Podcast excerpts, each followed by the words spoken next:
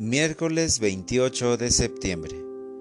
Señor, que llegue hasta ti mi súplica. Lectura del Santo Evangelio según San Lucas.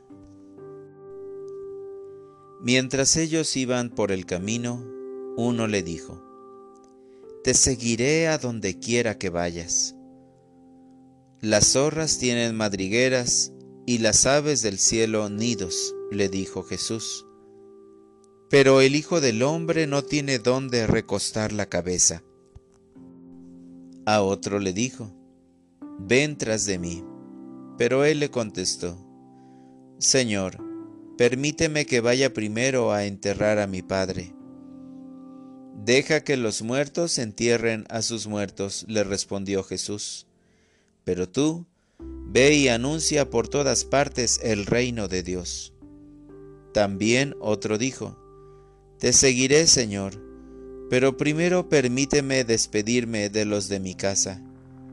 Pero Jesús le dijo, Nadie que después de poner la mano en el arado mira atrás, es apto para el reino de Dios. Palabra del Señor. Oración de la mañana. Mi morada segura eres tú. Con la alegría de comenzar un nuevo día, te alabo, Señor, agradecido por vigilar mi sueño. El llamado que me haces a diario es para seguirte con la condición de que mi equipaje sea ligero. Cuando me dices que sea ligero, me invitas a reflexionar sobre la capacidad que tengo de despojarme de lo que he hecho mío, pero no me pertenece. Tu seguimiento, Jesús, es radical. A diferencia del profeta Eliseo, que tu padre lo dejó que se despidiera de sus papás, sin olvidar lo que le pasó a la mujer de Lot, por volverse para mirar hacia Sodoma y Gomorra, quedó petrificada. Este último ejemplo pone de manifiesto lo que le cuesta al hombre despojarse de lo malo. Perdón, Señor, porque a veces mi fe la vivo a cuentagotas.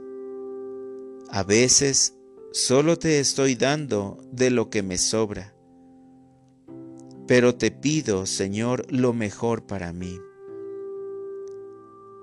Quiero vivir la primera bienaventuranza.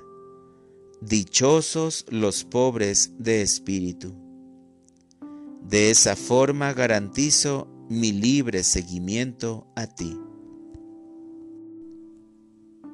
Para orientar mi vida, hoy me esforzaré en despojarme de todo lo que me hace rico para tener la garantía de seguirte.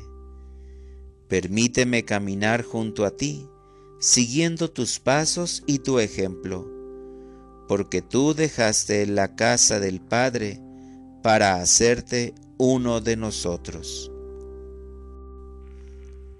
Gracias Señor, porque me pones en el camino de esta vida. Sobre todo me enseñas el sendero verdadero que conduce a la salvación, y ese camino es el de la cruz. Amén.